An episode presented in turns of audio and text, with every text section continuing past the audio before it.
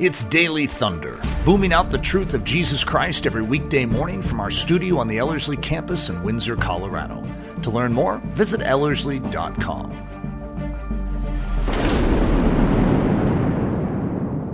Well, welcome to Daily Thunder for this week. And this is a Daily Thunder associated with Eric's sermon called When a Pastor Leads a Double Life. And as I listened to it, reviewed it, and, and went over it these past few days, I had a couple of thoughts. And the first one was that it's not just for pastors. This is for anybody who has any kind of a leadership role in particular, and in general, it's for any Christian. And one of the reasons I say that is because if you look at the qualifications in Scripture for being a leader, for example, in Second Timothy, or in First Timothy three and Titus one, it basically gives those qualifications as the reasonable expectations of anyone to whom has been granted everything that pertains to life and godliness. So it's describing the way we all as Christians should be. In other words, it's describing the normal Christian life. You may have heard me mention that before, that usually when we think about the normal Christian life, we think about what we see around us as normal. And then we see those few that are up there. Oh, they're the leaders. They're the ones who are this way. They're the ones who appeared in Hebrews eleven in the Hall of Faith and the heroes. No, those are the normal ones. We're the ones that need to aspire to that and gain that. And so the qualifications for a leader are simply a description of the normal Christian life.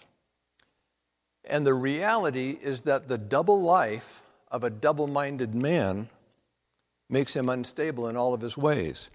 So some of the thoughts that I had about this that were kind of intriguing, this being talking about a double, um, double life and a double-minded man. First of all, the things that God has joined together, man should never separate. That's from Matthew nineteen, verse six. And it's talking specifically there about marriage. But I propose that we could apply that to family. God's intent is not to separate parents from children. His intent is that they be together. And brothers and sisters, God didn't intend that they separate from each other or that they be separated. Um, the church... We're even told in Hebrews ten that the church is not to forsake the assembling of ourselves together, as the manner of some is. So there are those who are calling themselves Christians who think that the normal right thing to do is to separate. In other words, to take apart what God has joined together. And then I thought of some other ones that are really interesting. Remember in Psalms when it says, mercy and truth have kissed each other? That means that mercy and truth are not to be separated because they were joined by God. How about um, truth and love? In Ephesians four, it says that the way that we grow is by speaking the truth in love to one another. So truth and love are to be joined together. There's not to be a separation between those in our lives. Mercy and judgment. Says that mercy triumphs over judgment. Not that they're dis- that they're separated, but they're, that they are together with mercy in triumph over the judgment. And here's the last one that's really kind of fun. In James, it says that faith without works is dead. And in that verse then, what we get is God joining faith and works together. And so often we're tempted to take those apart and say, no, we're saved. We're not saved by works. We're saved by, by faith. Well, actually, James says that the way that you identify saving faith is that it is joined to works. The next thing that I thought about was that the things that God has separated, man ought not to put together. I don't know if you noticed, if we're talking about a double-minded man or a double life, double means two things.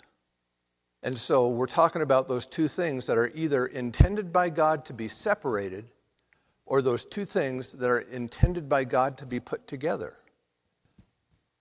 So we looked at the ones that are that are together. The things that God has separated, man should not put apart. I mean, the things that God has separated, man should not put together. And this is called mixture. And in the book of Deuteronomy, in particular, chapter twenty-two, verses nine and eleven, it points out that the Jews were not supposed to mix seed in the when they sowed their vineyards. They were not to mix uh, certain kinds of foods together. They were not to mix certain kinds of fabric together when they dressed. And it says, because God hates mixture.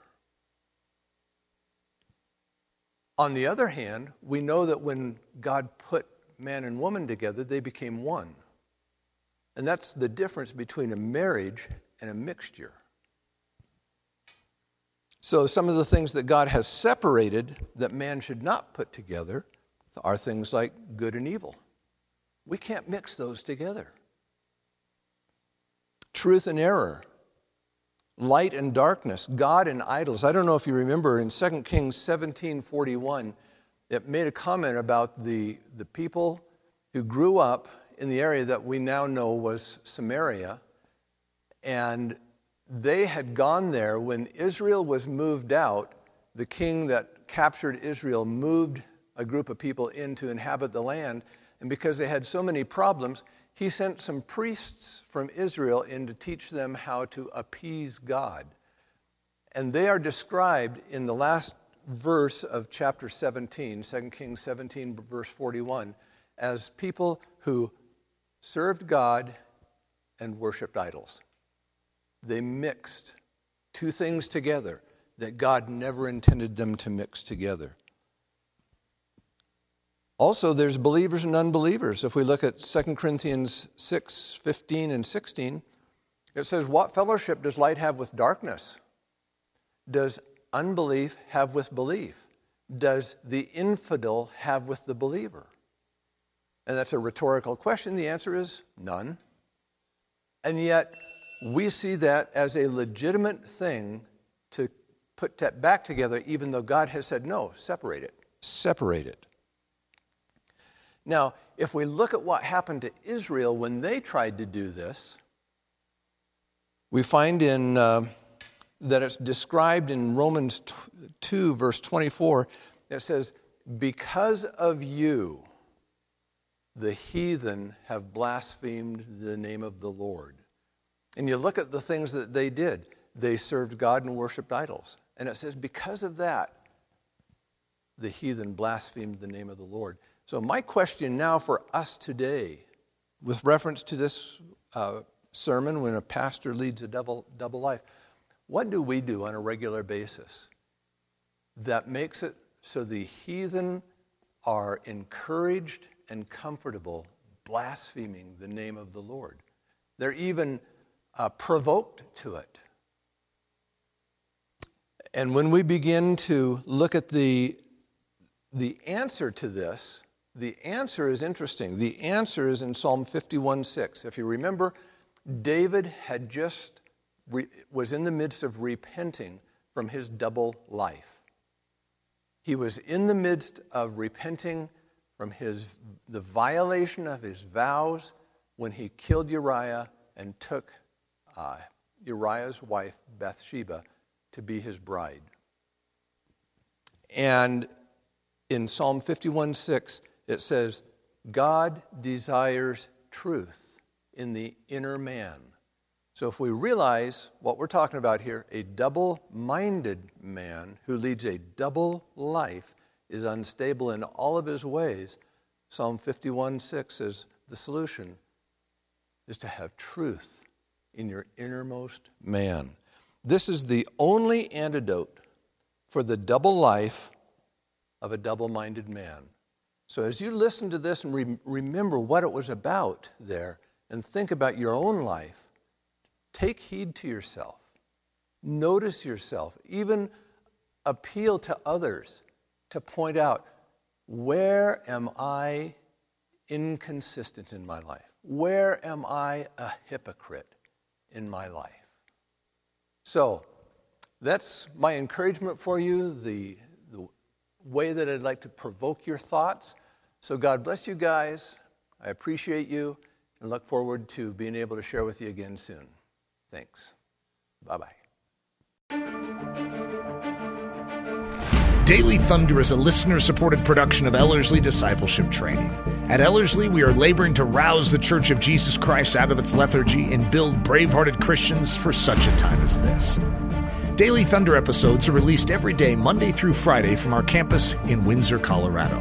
And our weekly sermon is delivered live at nine a.m. on Sunday mornings with a delayed live stream available at noon Mountain Time. Go to ellerslie.com forward slash daily to get all the details. Note that our live in-person version of Daily Thunder is scheduled to resume on weekdays this coming June at the Ellerslie campus in conjunction with our discipleship training season. Thanks for listening.